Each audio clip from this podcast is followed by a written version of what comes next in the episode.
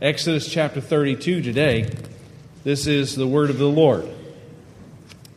Now when the people saw that Moses delayed to come down from the mountain, the people assembled about Aaron and said to him, "Come, make us a god who will go before us.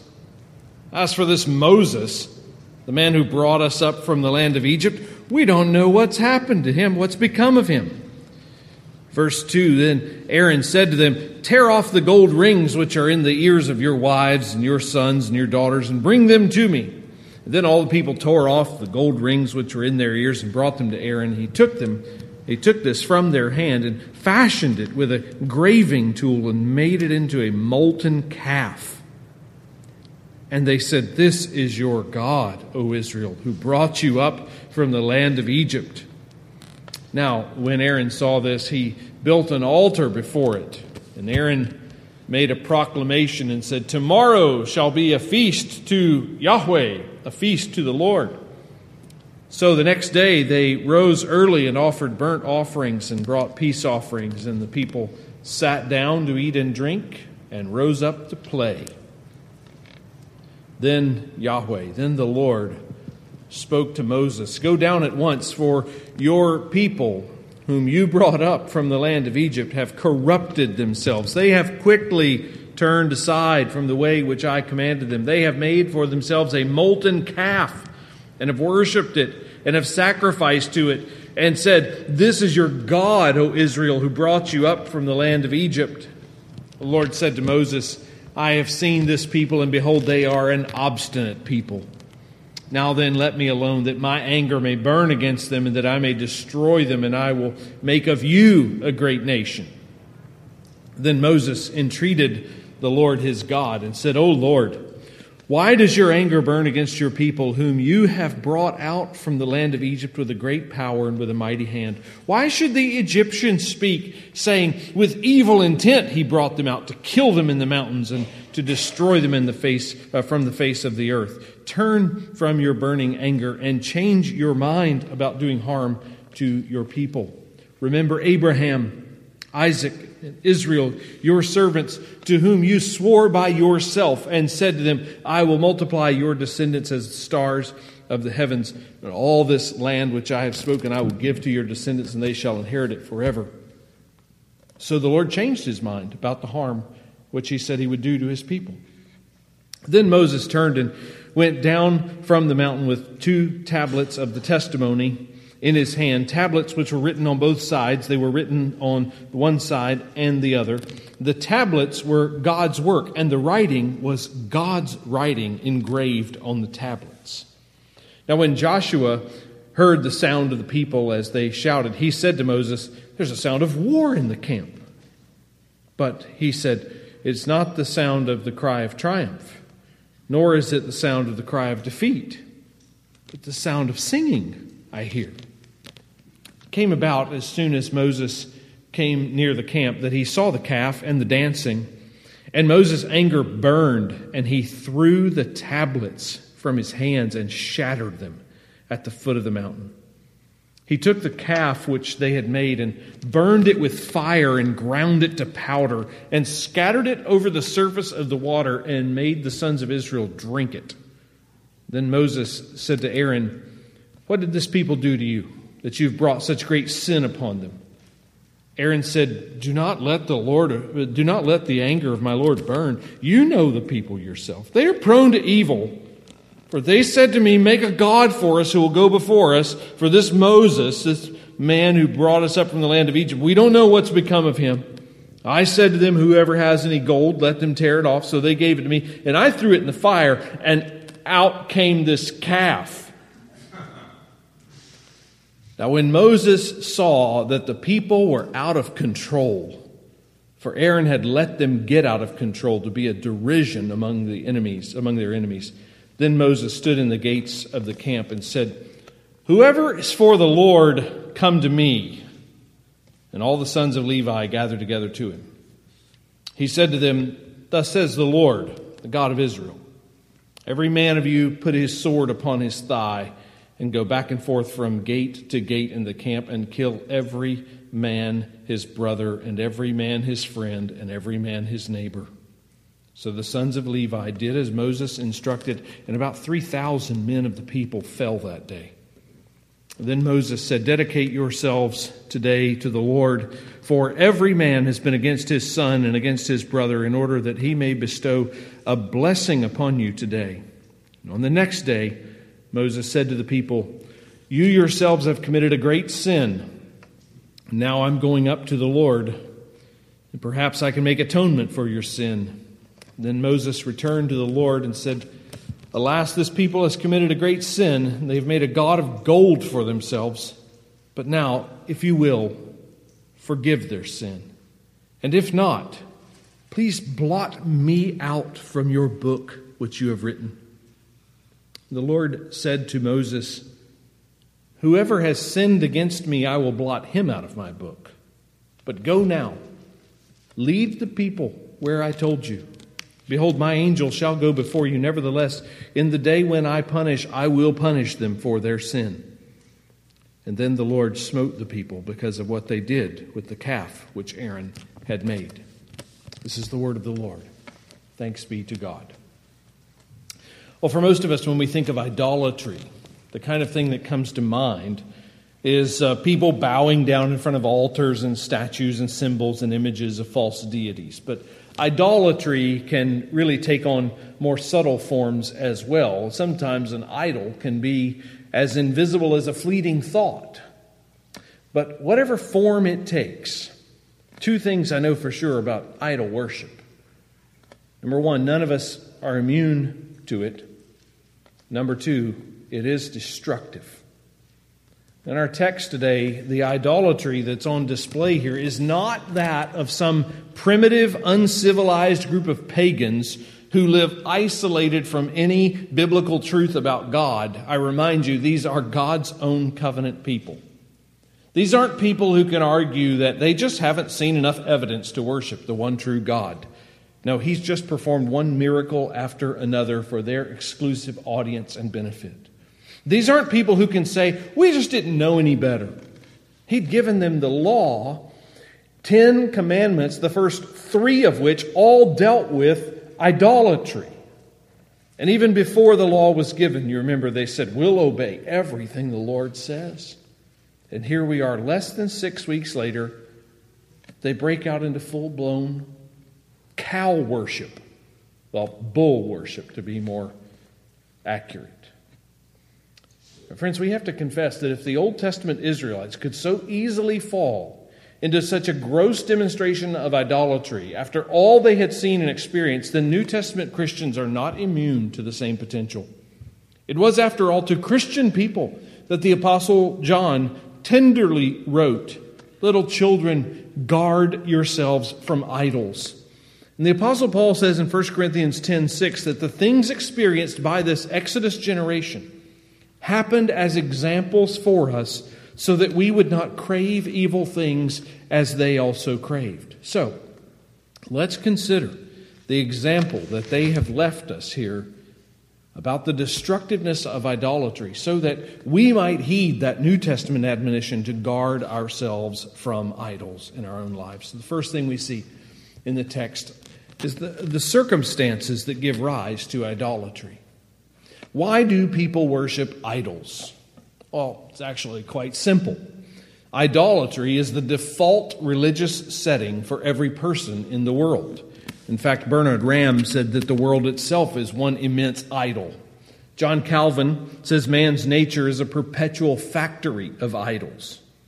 Romans 1, Paul says that every person can see through the evidence in themselves and the world around them that there is an invisible, all-powerful, holy God who exists. But even though everybody knows that this being exists, Paul says they did not honor him as God or give thanks, but they became futile in their speculations, and their foolish heart was darkened. Professing to be wise, they became fools and exchanged the glory of the incorruptible God for an image in the form of corruptible man and birds and 4-footed animals and crawling creatures. And so that's why wherever human beings are found, no matter where they live, wherever they're found, they can be found worshiping images of human-like or animal-like figures represented in artwork or carvings from wood or stone. They have exchanged the worship of the Creator for the worship of creation. But our focus here is not to explain why anyone and everyone in the world resorts to idolatry. It's to examine why, of all people, those who profess to know God personally can so easily slide into this destructive practice. How is it that we ourselves, while professing to be in covenant relationship with God, can't shut down the idol factory that's always cranking them out in our hearts and minds? And so we see some of the circumstances that give rise to idolatry in our lives. And the first one that we see is impatience to wait on the Lord. Now, from Exodus 24:18, we know that Moses was on the mountain alone with God for 40 days. Let's call it 6 weeks, give or take. 6 weeks. God had called Moses to go up. He didn't say, come up for a 6-week sabbatical. He didn't say how long this was going to take. But when Moses told the people what he was about to do, the people said to Moses, all the words that the Lord has spoken, we will do. Then 1 week goes by, 2 weeks go by, 3 weeks go by, 6 weeks go by, and they start talking about Moses like he was some stranger in the night. This Moses fellow, whoever he was, he talked us into coming out of Egypt, and we fell for it, hook, line, sinker. Now he's just abandoned us. We don't know what's become of him. But neither Moses nor the Lord had abandoned the people. In fact, far from it. God was actually instructing Moses on the right way for these people to worship him. Everything from chapter 24 to the present chapter deals with the construction of the tabernacle and the ministry of worship that was to take place in it. God was giving them instructions on how they were supposed to be worshiping and how they were to live as worshipful people, but he wasn't doing it fast enough. So they said, let's just have somebody make us a god. Friends, God does not operate on our timetable. Sometimes he moves slower than we think he should. And when he doesn't meet our deadlines, we can be tempted to look for alternatives to him. We give up waiting for the Lord and we seek to do things our own way. And we can find deities who will approve of our timetable when he does not. So our impatience to wait on the Lord can give rise to idolatry. And the second circumstance is the vacuum of spiritual leadership. Now, the people had a leader, Aaron. When Moses went up on the mountain, the Lord instructed that the people should bring their concerns to Aaron in Moses' absence. He held the position of authority. God had put him in that position. But Aaron demonstrates that he was not fit for the position. And for one thing, he lacked courage. The people come to him and they said, make a god for us who will go before us. There's a simple answer to that. No. No. A spiritual leader has to have the courage to stand up to these kind of pressures and to be strong in the Lord. Sometimes the best thing a leader can do for his people is tell them no. And Aaron didn't do that. Not only did he lack courage, he also lacked conviction. A strong spiritual leader is not afraid to take bold stands because he knows at the end of the day he has stood on the authority of God's word. Aaron knew the word of the Lord. He knew the commandments. Make no other gods, make no graven images, don't take the Lord's name in vain. But he compromised at every point of those commandments because he didn't have the conviction to stand on God's truth, the authority of God's word. So what he should have said was, you already have a God. He's the one that has brought you up out of Egypt. He's the one that has spoken and told you how he wants you to live. And this is what he said. You ready? Open your tablets to, you're not the first generation to look at the Bible on tablets. They were doing that long ago. Power on your tablet and flip it back to the Ten Commandments and see number 1, 2, 3. Click on the hyperlinks. They're there. All right. No other gods, no graven images. Don't take his name in vain. Right? Everybody see that. But he didn't do that. In fact, from all that we can tell, these 6 weeks elapsed without any exposition of God's word at all among the people.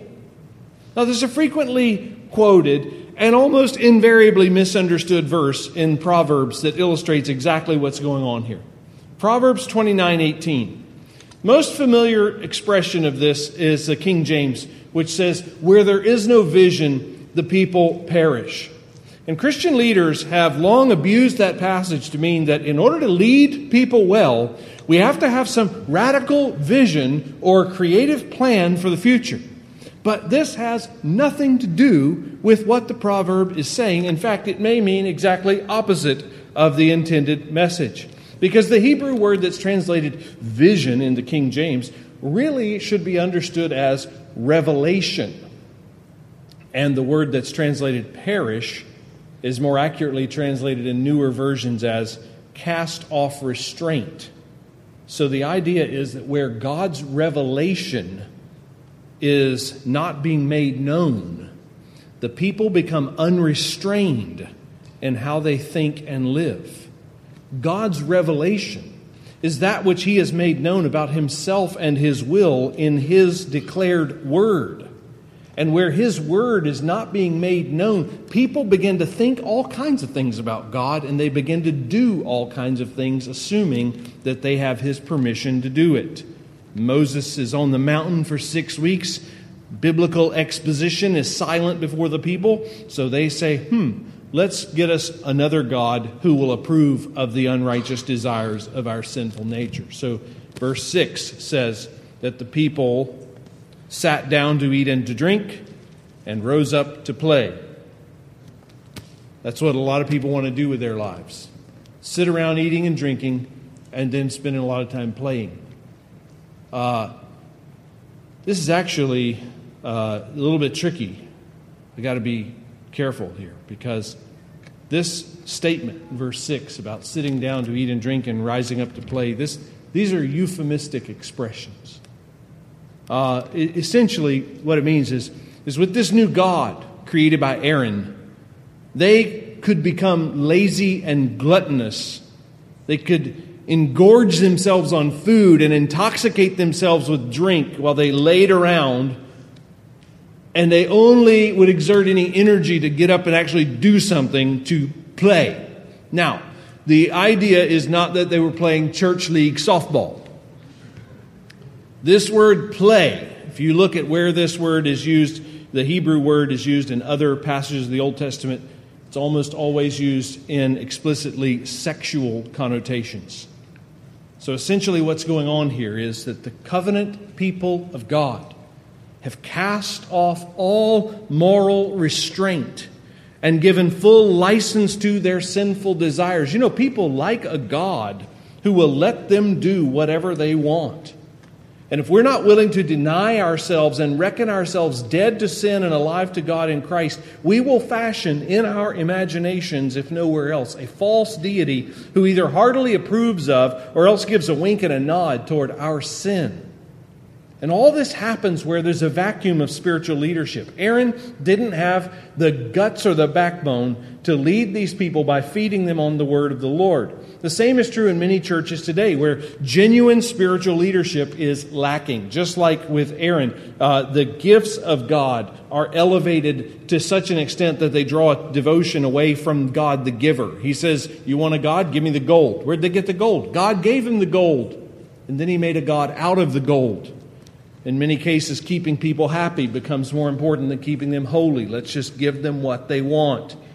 The word of God is drowned out by the clamor of carnal desire. And even where good and godly leaders are present, there is this epidemic that affects every church. Professing believers withdrawing themselves from the oversight of spiritual leadership through the coldness of fellowship or chronic absenteeism. This is something that we have made a priority and tried to address very clearly for as long as I've been here and in churches I've served before here. Listen, the writer of Hebrews wasn't just whistling Dixie when he said that we must not abandon the gathering of ourselves together. Not forsake the gathering of ourselves together. You may say, well, I don't need church. You do. You do. You say, I don't think so. Well, I think you're wrong. And I think you may not know how much you need the church. And you say, well, there's no sense in me going there today. I mean, the guy just gets up and he says the same thing it takes a long time to say it. And he says the same thing over and over every Sunday. And he may. But don't discount your need to hear the same thing said over and over again, because by that repeated truth, God might be drilling His truth into your brain to protect you against the slide into idolatry. You need the church. You need the Word. And where there is not a convicted and courageous leadership to feed God's people on His truth, or where people remove themselves from it, it is not a far fall into idolatry and immorality. So we see, secondly, the destructiveness of idolatry. We saw the circumstances that give rise to it. Now the destructiveness of it. Sometimes when Danya and I go out to run in the mornings, we have some interesting conversations. And just the other day, I was telling her that I think it's high time for me to pursue my PhD and write a dissertation on sarcasm in the Bible. And of course, she thought I was being sarcastic. And with me, you never can tell. But the Bible is full of sarcasm, if you know what to look for. One of my favorite pieces of biblical sarcasm concerns idolatry. It's in Isaiah 44. And there we read a story about a man who planted a tree. And then the day came that he went out to cut down the tree, and he cut it in half. And with half of the tree, he built a fire. And he warmed himself over the fire, and he roasted meat over the fire, and he baked bread over the fire. And then he had another half of the tree that he says, what can I do with this? So he took it and made it into a god and fell down before it to worship. And Isaiah says he also prays to it and says, deliver me, for you are my God. The Lord says that this man lacks understanding to realize, I've burned half of it in the fire, and the rest I made into an abomination. I'm falling down before a block of wood. The psalmist has the same kind of sarcastic view of the idolater. Psalm 115, he describes idols that have mouths, but they cannot speak. They have eyes, but they cannot see. They have ears, but they cannot hear. They have noses, but they cannot smell. They have hands, but they cannot feel. They have feet, but they cannot walk. So we have these gods who are senseless, powerless, speechless, deaf, dumb, blind, lame. And then the psalmist says, those who make them will become like them. So you can imagine the Israelites carousing in drunken perversion before this golden bull, saying to one another, you know, God must really be okay with this because He isn't telling us to stop it. It's because He can't. He has a mouth, but he can't speak. You're worshiping a statue. And Aaron demonstrates himself to be as dumb as the rest of them. Because when Moses confronts him about this idolatry that's taking place under his watch, Aaron has the audacity to say, I threw the gold into the fire, and out came this calf. This is where I wish we had pictures in the Bible. Because I want to see the look on Moses' face. You expect me to believe? You know, when people abandon truth, they believe anything. And I don't know if Aaron really believed this or if he thought Moses would believe this, but I hear people say things sometimes. And you know, they think they're sounding spiritual. And so they know they're talking to a Christian. They're talking to a preacher. So they want to dress it up really spiritually, you know, and they want to talk about how God gave him the sign or God sent a message or, you know, and it was like I heard God speak and I saw the angel sitting at the foot of my bed. You know, and it's like, listen, the more you go on, the more I think you're making this up. Because God doesn't work that way. God doesn't just let gold turn into a cow and walk out of a fire. That's it. You find a place in the Bible where God ever did anything remotely like that. God doesn't do that kind of thing. So by over-spiritualizing it, He gives the lie to it. Aaron and the rest of the people have become as blind and dumb as the gods they've made. Now, when we read these sarcastic passages, when we read Aaron's bold-faced lie, I mean, it's all I can do to not laugh when I read Aaron's, how came this calf? You know. But we need to consider it from God's perspective, because he has a perspective. It did not escape his notice. Moses didn't have a clue what's going on. God had to fill Moses in on what was going on down there. Look, this is what they're doing. He always knows. And our sin never escapes his notice. But when God takes notice of what they're doing, it's no laughing matter. After all that he's done for his people, he watches them turn their backs on him in self-destructive idolatry. So it's no wonder he deals severely with it. Look what he calls it. He says they've corrupted themselves, verse 7. They've turned aside, verse 8. They are obstinate, verse 9. Verse 25 describes them as being out of control. Verse 30, Moses calls it a great sin before the Lord. So the destructiveness of idolatry is symbolized here by three significant actions that Moses carries out. First of all, he demonstrates that the people have destroyed their covenant with God. So Moses comes down from the mountain. He's carrying with him tablets containing God's law that have been inscribed by God's own hand. Is there? I've been cleaning out my books in my study, and I've been asking people, "Come get some books. Come get some books." And so a guy came over the other day. He finds a Billy Graham book on the shelf, and he opens it up and he says, "I think you have something valuable here." I said, "I don't need that book. You know, I have other books that are better than that one." And he says, "No, this is really valuable." I said, "Why do you think it's so valuable?" He says, "Look." He shows it to me. It's we think it's signed by Billy Graham. It doesn't look like a stamp, and if somebody faked it, very good faker. It looks exactly like his signature on there. Well, I let him have it. He was like, "Why? You let me pay you for it." And he paid me for some other things, paid me more than enough, and I felt good about letting him have it. You take it. It's of no value to me. Listen, Billy Graham's signature on a book—that's a pretty big deal. God's own handwriting on a tablet of stone, infinitely bigger deal. Is there anything more valuable on the face of the earth at any point in history? Is a gold-plated bull comparable to the handwritten tablet of God's own word in his own hand?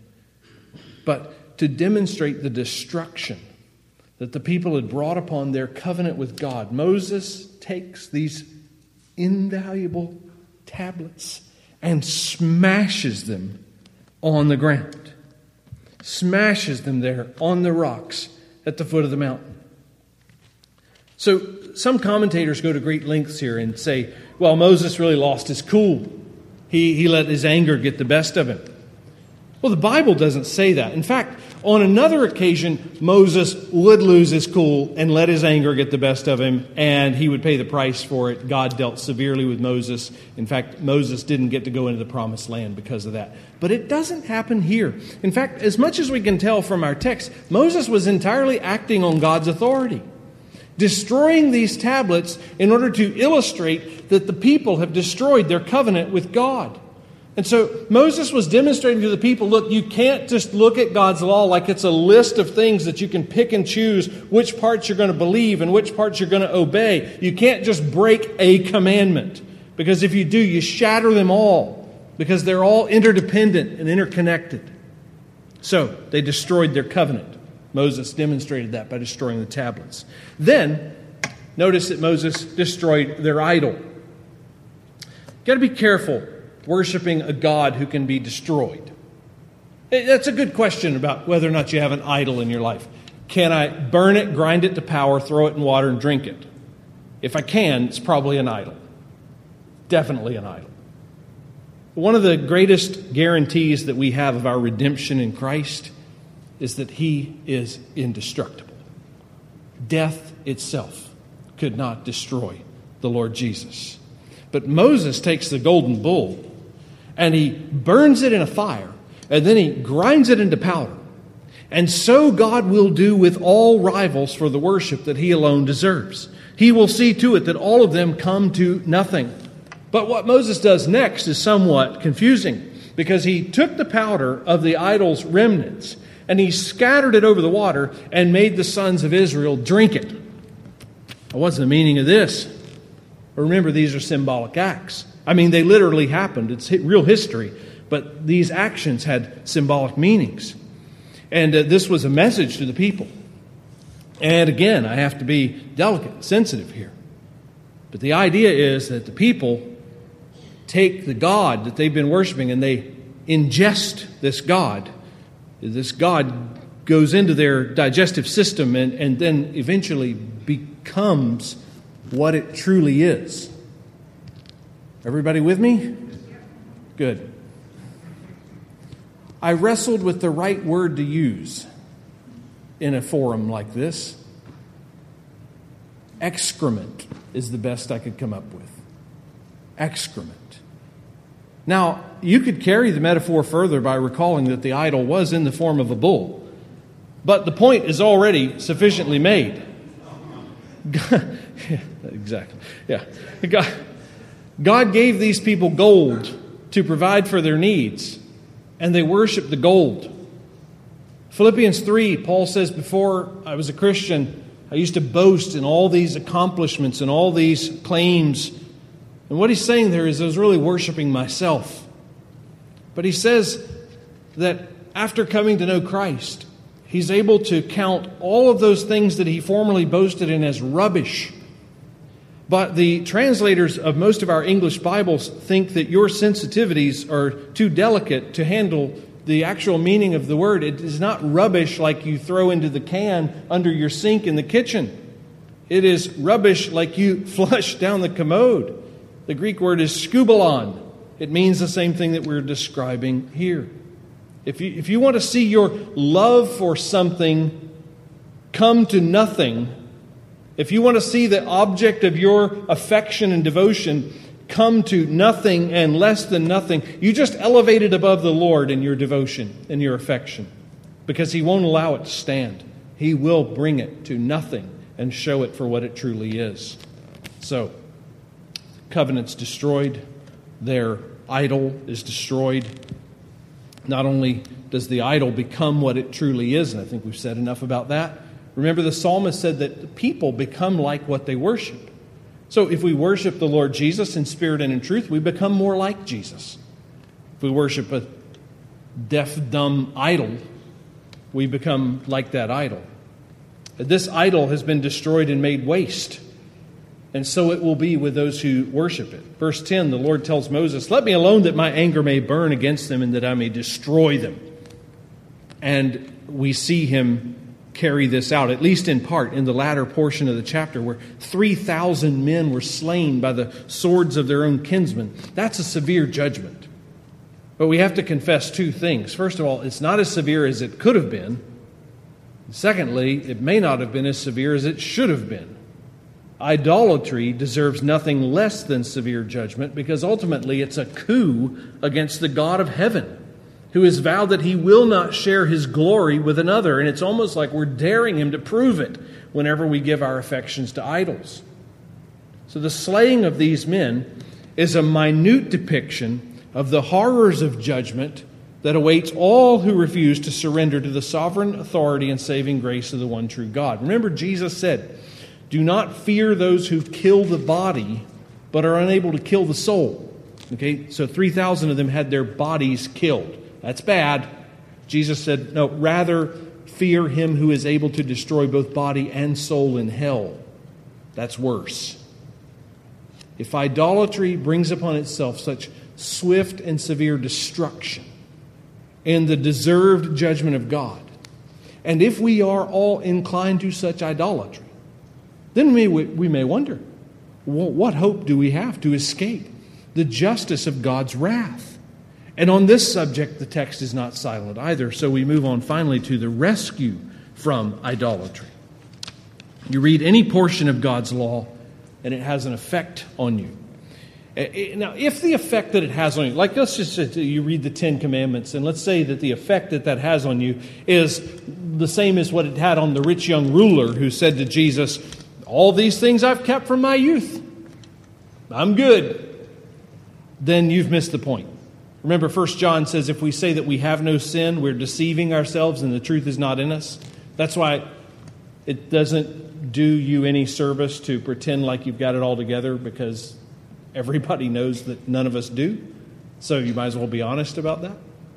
I had to take a psychological evaluation a few weeks ago, and the person who administered it said, I passed, by the way, but the person who administered it said, don't you try to impress me with your answers on here. And I said, I'm a Christian. I don't have to try to impress anybody. Right?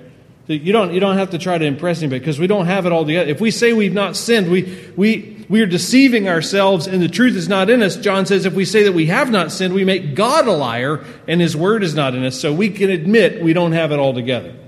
We have to admit it. The intended effect of reading the law is not to say, I'm pretty good. It's rather to humble us, because it shows us that we're not as good as we think we are. It is to silence us, because it shows us that we have nothing to boast of before God. And it shows us that we are hopeless apart from a divinely appointed mediator. We have no hope before God unless God acts on our behalf to save us. Now, it should not escape our notice that in God's private dialogue with Moses in verses 7 through 14, he says, I'm going to destroy Israel and I'm going to start all over from scratch and make a new nation out of you, Moses, instead of Abraham, like I promised. Now, certainly, because God is God, he can do whatever he wants to do. He doesn't need my permission or your permission or Moses' permission to do it. But because he's God, one thing he can never do is contradict himself by acting against his own nature or invalidating any of his promises. So when he said this to Moses, it was something of a test of Moses' faith and dedication to the Lord. Awfully tempting, don't you think? God's going to start over with a brand new nation from me. I think that's something that goes through the heads of a lot of pastors, and they begin to entertain the notion of church planting. I would know, because I've talked to them. I would never have thoughts like this myself, because I have it all together, right? But you think, dealing with these people who just don't get it, I should just start over from scratch. New people. I'll do it my way, and they'll get it. They'll get it. And my way will be right. And then we'll have a good church, because I'll start over and do it my way. But in their efforts to produce a perfect church, they fail, because the very first member of the new church, the planter himself, is just as sinful at the core of his heart than anyone in his former church was. And see, Moses understood this. He knew, if you start all over with me, God, you're in no better shape than you are with this group of people, because I'm no better than Abraham and I'm no better than any of the rest of them. So don't do that. Don't do that. So Moses rises to the test, and he demonstrates a surprising degree of spiritual perception here. And that's exactly what the Lord wanted him to do. Moses becomes an intercessor for the people. He doesn't say, yeah, Lord, let's get it. Burn, baby, burn, and start all over with me. Good idea. No, he says, Lord, you can't do this. You can't destroy Israel. You can't start over with me. And he intercedes on three counts. Number one, verse 11, he appeals to God on the basis of God's purpose. He says, you brought these people up out of Egypt with a strong and mighty hand. You can't go back on that now. You were doing something and you can't give up on it. Verse 12, he appeals to God on the basis of his nature. He says essentially, look, what are the Egyptians going to say? They're going to think dishonorable thoughts about you and claim that you're an evil deity if you do this thing. Thirdly, he appeals to God in verse 13, on the basis of God's promise, he says, remember what you promised to Abraham, Isaac, and Israel, and their descendants. And verse 14 says the Lord changed his mind. Now, don't get carried away by that into thinking that God's unpredictable and capricious, and you never know. One day you might think one thing, the next day the next. No, this is an instance of what's called anthropopathism. That's a big word that's not fun to say, but it's speaking of God as though he had human feelings. It's a way of putting God's truth on the bottom shelf for our easy grasp. Suffice to say, God had intended this to be a test of Moses, and Moses passed the test by rising up as an intercessor and intermediary for the people of God. Now, as the intermediary between the people and God, Moses represents God to them and them to God. He represented the people first by interceding for them. But then verses 25 through 29, he had to represent the Lord before the people because it goes both ways. And we've already noted how that included the swift and severe act of judgment by which 3,000 men were slain by the sword. And we've already noted that though that was swift and severe and certainly appropriate, it was not as bad as it could have been or maybe should have been. 3,000 men, that's a lot of men. That's a lot of people. But 3,000 men compared to the total number of people in the Exodus generation, you realize it's a small percentage. Exodus 12:37 says there were 600,000 men who were part of this entourage, not counting women and children. 600,000 of 3,000, we're talking about 5 out of every 1,000. So the text certainly implies that there were far more people than that involved in the idolatry. So why was the judgment not more far-reaching? Why did only 5 out of every 1,000 experience this judgment when certainly more than that were guilty? And the answer is in the text here. It's in every thread of God's judgment, there's an offer for repentance and redemption. Verse 26, before the order for the slaughter is given, Moses says, "Whoever is for the Lord, come to me." And notice that there's no fine print or red tape here. He doesn't say, look, let's talk about what you were doing yesterday. Let's talk about what you've done up to this point. He doesn't say, let's talk about what role you played in this whole golden bull ordeal. He says, right here, right now, if you're on the Lord's side, you come to me. And those who were did, and they were spared. And so then we see the next day, verses 30 to 35, Moses, as the intercessor, he says to the people, you've committed a great sin, and I'm going to go up to the Lord, and perhaps I can make atonement for your sin. You see, that's what we need. We need atonement. The word means you take two things that aren't together and you bring them together at one atonement, at one point. It's to make peace with God by removing the sin that separates us from Him and securing His favor in the place of the judgment that's deserved. Moses says, perhaps, maybe I can do that for you. And so he went to the Lord. He confessed on behalf of the people. He said, alas, this people has committed a great sin. They've made a god of gold for themselves. He didn't minimize it, didn't gloss it over. But now he says, if you will, forgive their sin. He's seeking this on behalf of the people, not himself. He wasn't there. Remember, he was up on the mountain with God. He didn't do this, but he's seeking forgiveness on their behalf. And then in the greatest act of intercession that Moses ever performed, he says to the Lord, if you won't forgive them, then blot me out of your book which you have written. And that book is the register of God's own people, those who have life in Him, abundant and eternal. Moses says, I'm willing for you to treat me as though I don't belong in that book, so that you might treat these idolaters as though they do belong in that book. That's pretty impressive. Wouldn't you be impressed? Somebody came before you pleading like that on behalf of another. It's an interesting thing. It didn't seem like God was very impressed. His answer to Moses is a somewhat surprising no. Moses says, blot me out of the book. God says, whoever has sinned against me, I'll blot him out of the book. In other words, I can't blot you out in exchange for them. If I blot you out, Moses, it's going to be because of what you've done, not because of what they've done. You have sins of your own that must be dealt with, so you can't sacrifice yourself in their place. God requires a perfect sacrifice as a substitute, and Moses is not it. Aren't you glad your ultimate and eternal hopes don't hang on Moses? Aren't you glad your ultimate and eternal hopes don't hang on somebody who says, let me see what I can do. Perhaps I can make atonement. No, when we were cut off from God by our sins, when we were standing in the line of fire of a well-deserved eternal judgment, the Lord Jesus Christ came to be for us what Moses never could. What Moses shows us here, in fact, is just a foretaste of the more perfect intercessor who would say to the Father on our behalf, do not destroy them for the sake of your name and your glory and your promise. No, instead, treat me as they deserve and treat them as I deserve. And because the sinless Son of God offered his own self as our substitute, God the Father was pleased to make atonement for our sins in the blood of his cross. Christ took the penalty for us.